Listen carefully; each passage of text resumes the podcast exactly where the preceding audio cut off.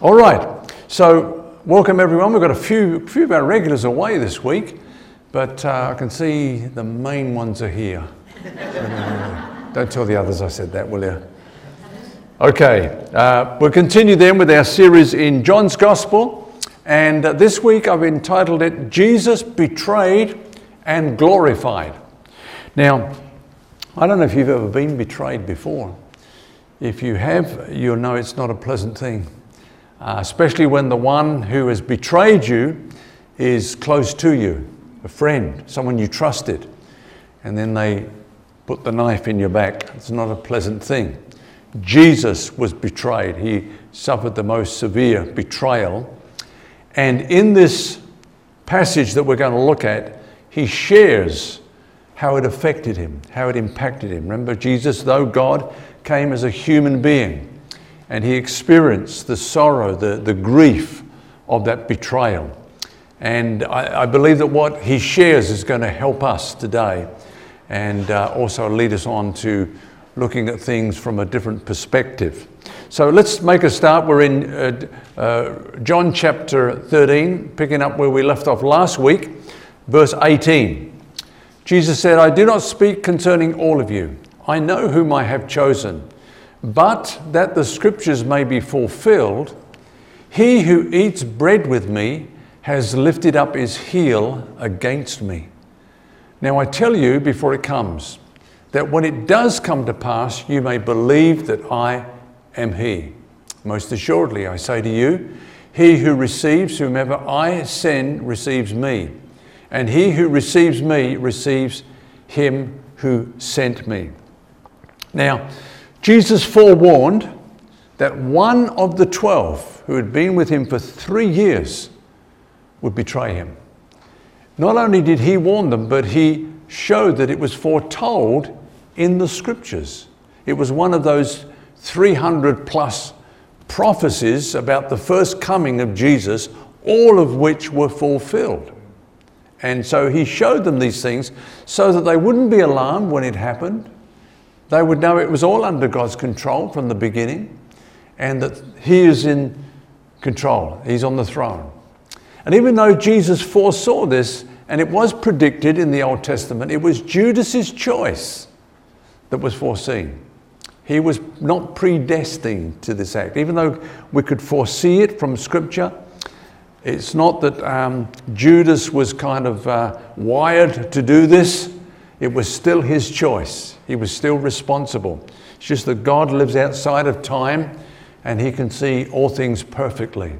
And so he was able to say what was going to happen, the choice that Judas was going to make. Now, how did Jesus feel about this betrayal?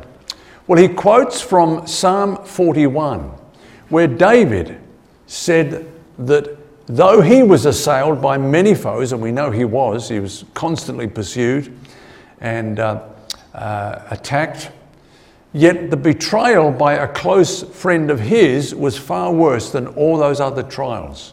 It's one thing to be opposed by your enemy, but to be betrayed by a friend is, is, is a far worse thing. And uh, he quoted from Psalm 41. Let me just give you a little bit of background so that you understand the context of this. Uh, David had a son whose name was Absalom. He had many sons. And David's son Absalom killed one of his other brothers, one of his one of David's other sons, one of his step brothers, basically, or half brothers, I should say. Sorry. And um, uh, David, as a result of that, had to banish Absalom from his presence, and he was out of his presence for I think it was something like two years.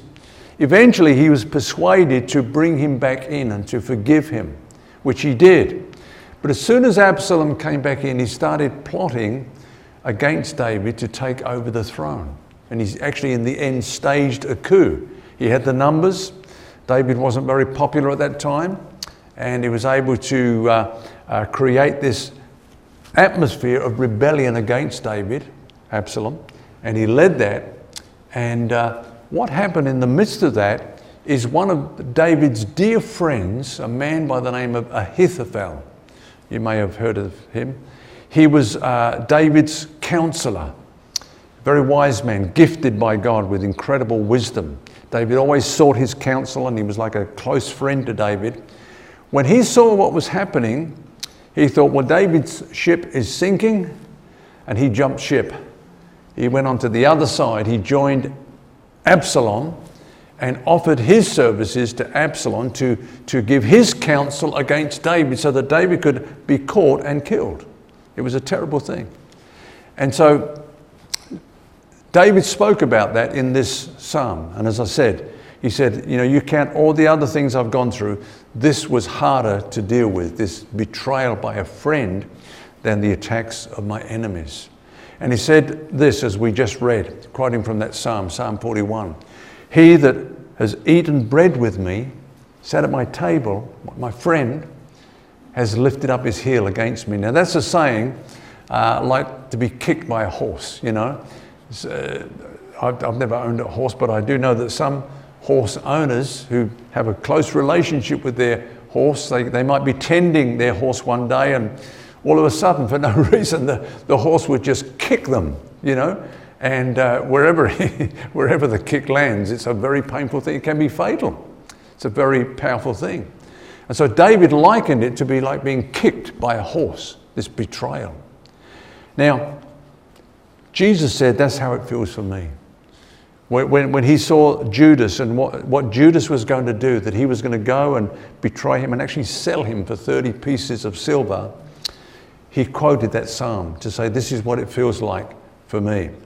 Then, for some reason, in the context, the next verse, Jesus said this. We'll just go back and look at it. He said, Most assuredly, I say to you, he who receives me receives whomever I send.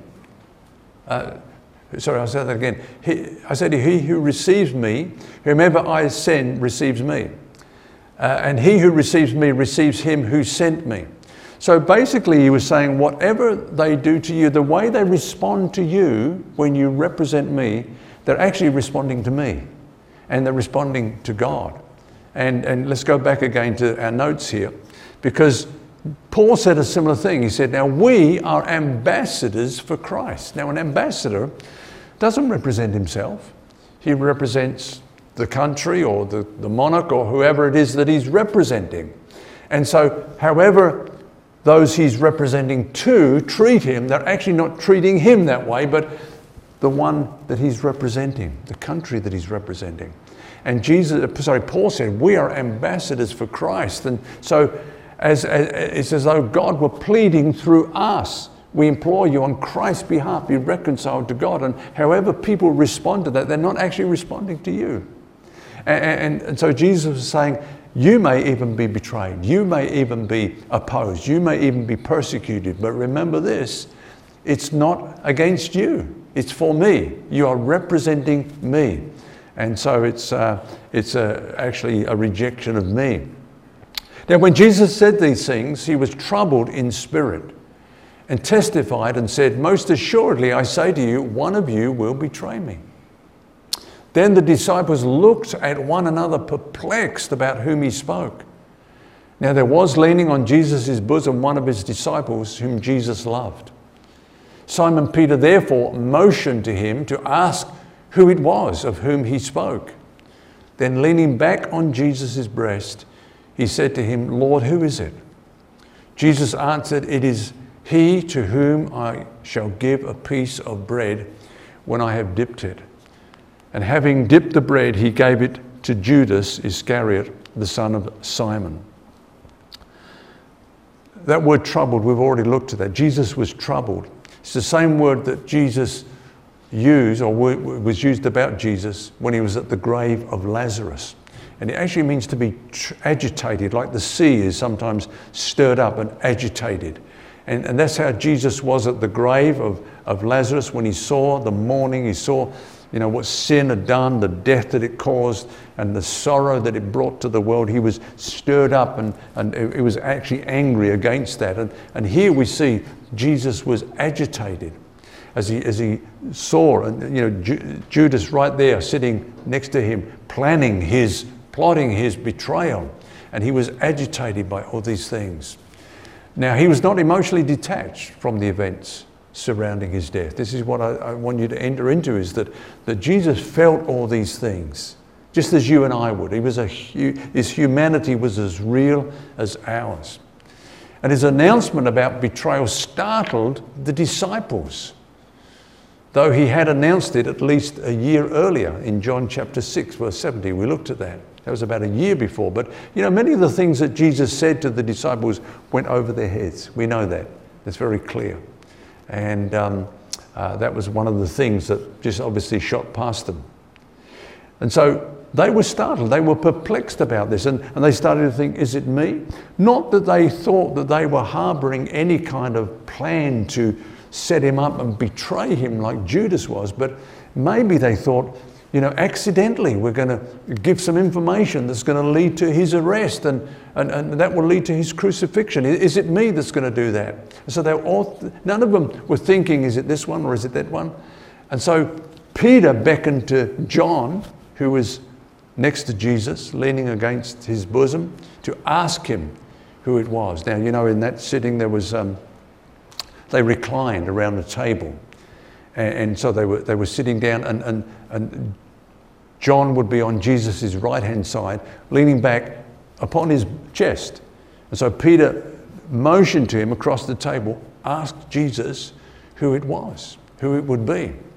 And Jesus said it would be the one to whom he gave the special morsel of bread. Now, I'm sure you've heard this before. There's, there was a custom that when they ate a meal like that, when the host took a piece of bread and scooped up some of the tidbits, maybe some sauce or, or meat or fish or something like that, and, and gave it to one of the others that were there, it was like a real thing of honor. He was honoring that person. So what a contrast. You know, Judas was plotting his betrayal, and Jesus was reaching out to him still, right to the end in love. He honored him before all the others and gave him this special morsel of bread. Now, this phrase, whom Jesus loved, I'm sure you've seen this in the Gospel of John. John's the only one that mentions it, and it's a reference to himself. Four times he mentions that the disciple whom Jesus loved. Now, I've heard some people uh, you know, because there have been some good sermons about that. But some people have come away from those sermons thinking, you know, they start referring to themselves now. I'm, I'm the one whom Jesus loves, and uh, the one whom Jesus loves. And it's almost like they do it to bring attention to themselves. But Judas, oh, sorry, not Judas, John mentions it in an anonymous way. He doesn't want to lift himself up as to say, you know, I'm a special one or anything like that. I'm the favored one. I'm, I'm better than the others. He's not saying that. He's really lifting up the love of Jesus. That Jesus loves him. He, he got it. He understood. I know that I am loved by him. Amen? So he was really lifting up Jesus uh, and not himself, not boasting in an egotistical way. Now, after the piece of bread, Satan entered him. Then Jesus said to him, What you do, do quickly. But no one at the table knew for what reason he had said this to him. For some thought because Judas, Judas had the money box, he was the treasurer, that Jesus had said to him, Buy those things we need for the feast, or that he should give something to the poor. Having received the piece of bread, he went out immediately, and it was night. Wow. It's telling, isn't it? So, for Jesus to speak to Judas privately, he probably would have been on his immediate left. John was on his right, leaning against his bosom. Judas was on his left. And, and the disciples thought that Judas had some business regarding preparing for the feast or, or giving some money to the poor, as they did from time to time out of, out of their, their, their money box. So Judas's last opportunity to renounce his wicked intention was now past. The Bible says Satan entered him. Wow. Isn't that a tragic verse? Satan entered him. He belonged to Satan. He had reached the point of no return. It's not failure which opens us up to Satan. You know, I, I thank God that Trevor just shared what he did share at the table because all of us fail. Every one of us fail. Every one of us. But that doesn't open us up to Satan, it opens us up to Jesus. Amen. The Bible says, Let us come boldly to the throne of grace that we might receive mercy and find grace to help in our time of need. When we have a need, when we have a, a, a failing, a falling, we, we run to Jesus and He always receives us. It's not failure that opens us up to Jesus. Sorry, uh, opens us up to Satan. It's rejection of Jesus which opens a person to Satan. That's the only thing for which there is no forgiveness because he's the only one that can save us. And Judas not only rejected him, but he betrayed him into the hands of his enemies. He knew two things when Jesus gave him that bread. First of all, he'd been discovered. Jesus knew all along what he was going to do. But he also knew that he was still loved. The fact that Jesus offered him this morsel as a token of friendliness, and yet he shut his heart against them both. And then it says, not coincidentally, it was night. It's always night when we walk away from Jesus. Amen. If not literally, metaphorically, it's nighttime, it's dark. And that's what Jesus, uh, Judas did. He went out into the night and it was dark. So when he had gone out, Jesus said, Now the Son of Man is glorified. And God is glorified in him. And if God is glorified in him, God will also glorify him in himself and glorify him immediately. Little children, I shall be with you a little while longer. You will seek me. And as I said to the Jews, I, uh, as I said to the Jews, where I am going, you cannot come. So now I say to you the same. A new commandment I give to you, that you love one another as I have loved you, that you also love one another. By this, all will know that you are my disciples, if you have love for one another. Amen. So death was now certain. Judas was on his way to betray him to the ones that would come and arrest him and take him to the authorities that would crucify him. Death was certain. Jesus had deliberately walked into the storm. But remember this, he was in control. As we've seen many times in John's gospel, uh, they tried to take him and arrest him. The crowds did that sometimes. The crowd was angry and they were going to kill him there and then on the spot, but they weren't able to. He either hid himself or he was able to walk through the midst of them and nobody was able to touch him. The same with the, the leaders and the rulers. They, they wanted to take him. They tried to find stones to stone him, but he went out of their midst. He was in control, but now the time had come. And so he walked straight into the storm, knowing that the next day he would be crucified. This is the last usage of the term that Jesus used about himself, the Son of Man. He called himself the Son of Man. Twelve times, actually, in John's Gospel, he uses that term, the Son of Man. And uh, it means that he is the perfect man, the, the representative of humanity before God. He's the one that goes before God to represent us. And He's the perfection of humanity. And He perfectly represents God to man. He's the mediator, He's the Son of Man. And, and many of the scriptures speak about the Messiah as the Son of Man, the one uh, to, who will come and to whom rulership of this world will be handed to. Because God always wanted this planet to be ruled by mankind. Now it's under the rulership of Satan. He's the prince of this world, he's the ruler of this world, he's the God of this world. But the Son of Man is coming and has paid the price for the redemption not only of our souls, but of this planet. And, and so he used that term there. And the term glorified, I don't know if you noticed that was used five times in those first two verses. Five times. The Son of Man is the one who was most betrayed is now going to be glorified more than any other being. Isn't that interesting? And in fact, there was no glorification without the betrayal. Think about that. Jesus knew it was necessary, it was going to happen, it was a part of the process. Betrayal led to glorification.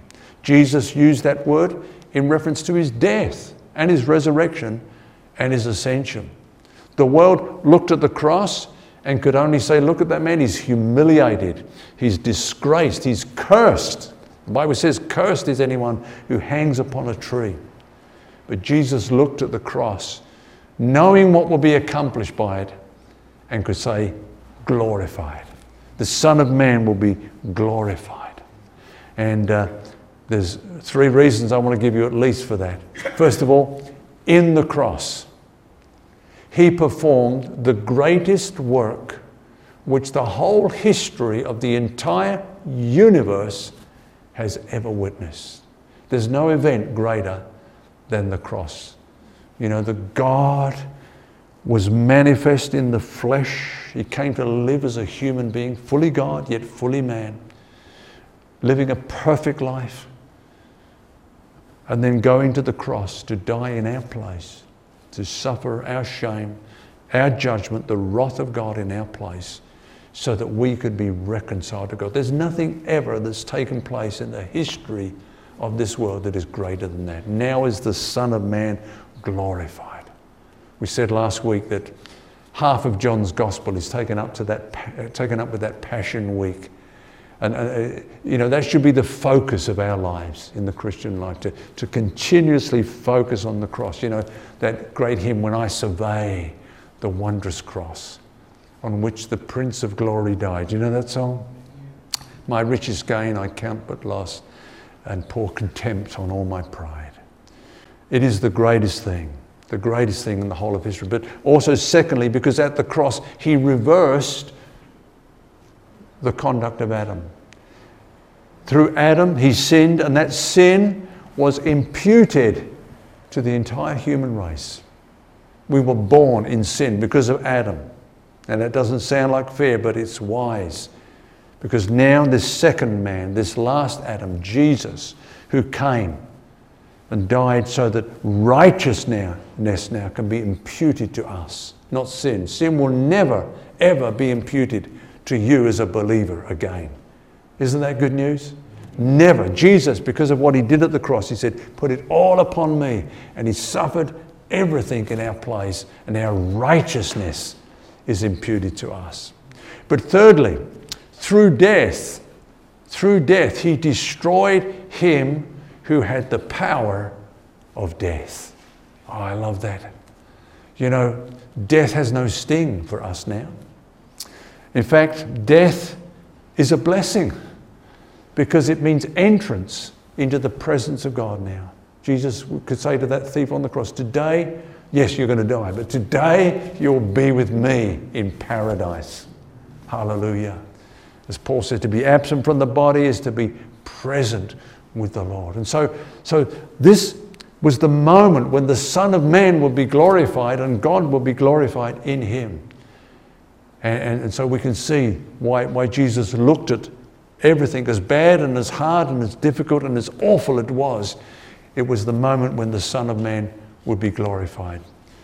This passage comes to light. Yeah, before these verses that we're going to read, Paul says, Let this mind be in you, which was also in Christ Jesus, who, though he was equal with God, did not count his equality with God something to be grasped, to be held onto, but came in the likeness of a man as a servant, and he was obedient unto death, even the death of the cross, and he died in our place in all that shame and horror and pain and suffering. And then it says, therefore, therefore, God has highly exalted him and given him the name which is above every name. Now is the Son of God glorified. That at the name of Jesus, every knee should bow of those in heaven, of those on earth, and those under the earth, and that every tongue should confess that Jesus Christ is Lord to the glory of God the Father. Hallelujah. Ever thought about that? Every person who has ever lived will bow the knee and declare that Jesus Christ is Lord to the glory of God the Father. Now is the Son of Man glorified. Hallelujah. Jesus used this term, I love this. He called them little children. It, it's a term of tender affection for his children. He looked upon them. He, he's not thinking about himself now, he's thinking about them. He's finished talking about himself, but he's thinking about them now, little children, he says to them. little children. Used seven times in, in 1 John, in John's first epistle. He liked, loved that term and he, he, he, you know, he, he picked up on it and used it himself concerning his disciples, little children. Paul used it once. It's like a hen spreading out its wings over its young. Where Jesus was now gathering his disciples to, to calm them, to comfort them, and to assure them. I, am sure I told, told, the story once of uh, uh, where there, there was this huge forest fire. And you know, all the fire trucks came and took them a long time to bring this fire under control.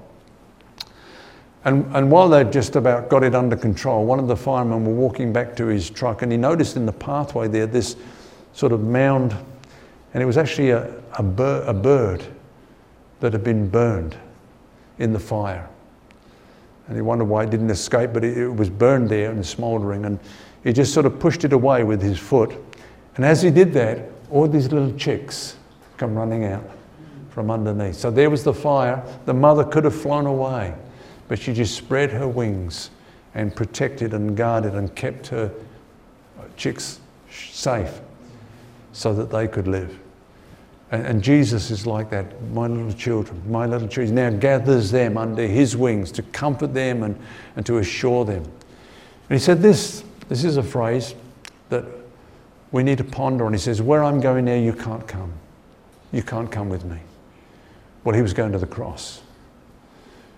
He was going to do that great work of redemption, and, and, and, and nobody could follow him there. there. You know, there's something about a, an aspect of secrecy between him and the Father that no one else could enter into fully what happened, the pain even between them. And, and that's illustrated, you know, when Abraham went to offer up Isaac. Um, the Bible says that a servant came with them. And they went, he went so far, then he said, they said to the servant, or Abraham said to the servant, You stay here. The lad and I are going up yonder to worship. You stay here. You can't come with us. What transpired there when the, Abraham offered up Isaac, though he didn't go through with it, thank God, God was testing him, but it was a type, it was a picture of the Father offering up his Son. What transpired there was, was something that only the Father and the Son can know in depth and detail. And, and we see this also in, in the tabernacle. Um, when the high priest went in to the Holy of Holies, it says, There shall no man in the tabernacle of meeting, there shall be, sorry, no man in the tabernacle of meeting when he goes in to make atonement in the holy place until he comes out. Isn't that interesting? There, there is, there's much we know on this side of eternity, but there's something in the heart and, and the experience of God the Father and God the Son that only those can know between them what happened at the cross. You know, when Jesus cried, My God, why have you forsaken me? He had to, as he laid upon his Son our sin and had to turn away in his holiness. Something that we cannot enter into or fully understand. And then he said, I shall be no, I shall be with you a little longer, just a little while longer. That would have been like an earthquake to the disciples. All these years, you know, he had been with them, and now he says that they're like his little children. As a hen gathers a, uh, you know, the chicks under her wings, but now he's saying, I'm going. But as we're going to see, he's, saying, he's going to say also that He's going to send the Holy Spirit, another comforter, to be with us, another one just like Jesus. Then he says, A new commandment I give to you. The new commandment was that they not just love one another, but love one another as he had loved them. It's the only commandment he gave us that we love one another as he has loved us. Amen? But without him, we can't do it, can we? Love is the badge of Christian discipleship. If you go back in church history, there was a time when, uh, I think it was in the second century, when the church was going through persecution, and yet the Christians just really stuck together. You know, like we're seeing that a little bit now in, in the Middle East, the way they rally together as a nation. Even though there's a deep division politically, they kind of lay everything aside in persecution and, and, and band together. And it was like that, you know, when, when the church was being persecuted in the first three centuries of the church. And uh, Tertullian, who was one of the church leaders at that time, he wrote down in his writings that the non believers, the pagans, had this saying Behold, how they love one another. Look at the way they love one another. Isn't that a great testimony? The world was looking on at the church and they were just blown away by the incredible love that the Christians had one for another. And friends, that's all that Jesus has asked of us, is that we will love one another as he has loved us. So success or failure is tested by this. You know, we can reach out and we, we, we can have people reject us and reject the gospel and reject our ministry, and we can feel that we have failed. The question is, did you love them? That's the question. If you love them, you have succeeded. Love is success, it's not failure. Amen? And so, you know, um, back in those days, the, Jew, the Jewish Pharisees and leaders and rabbis, they all had sort of different symbols of their school. So if you, if you belong to this rabbi, you might have this sort of phylactery tied around your head representing you belong to that school or tassels on the end of your garment.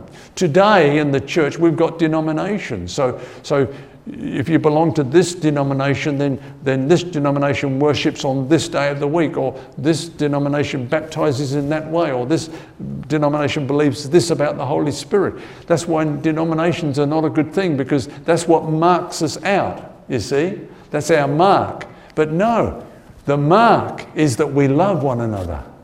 Amen? That's the mark that we should be uh, looking for and praying that God will, will uh, enable us to, to, to live out in our lives so that people would say of us, that's the church where everyone loves one another. You know, they do say that about this church. Do you know that?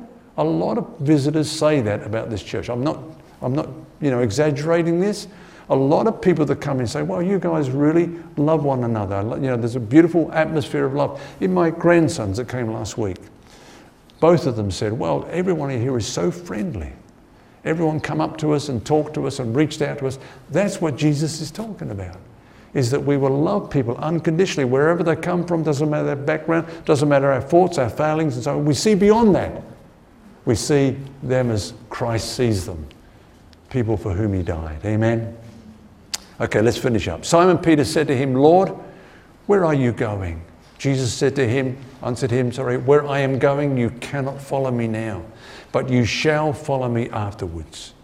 Peter said to him, Lord, why can't I, why can I not follow you now? I will lay down my life for your sake.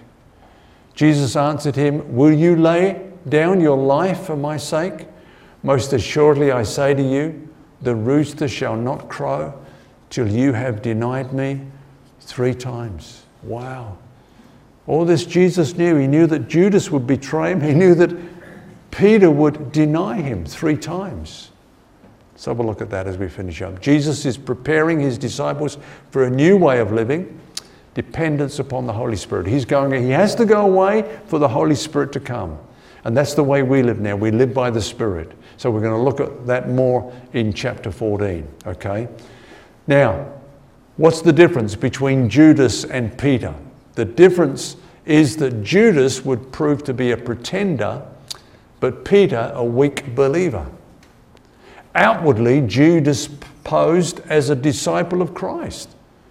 Even his own fellow disciples never knew, right to the end, what was really going on in his life. Isn't that amazing? While outwardly, Peter for a while appear to be an apostate. When you deny Christ, you're an apostate. I, I don't know him. I, don't know, I have nothing to do with him. That's what he said.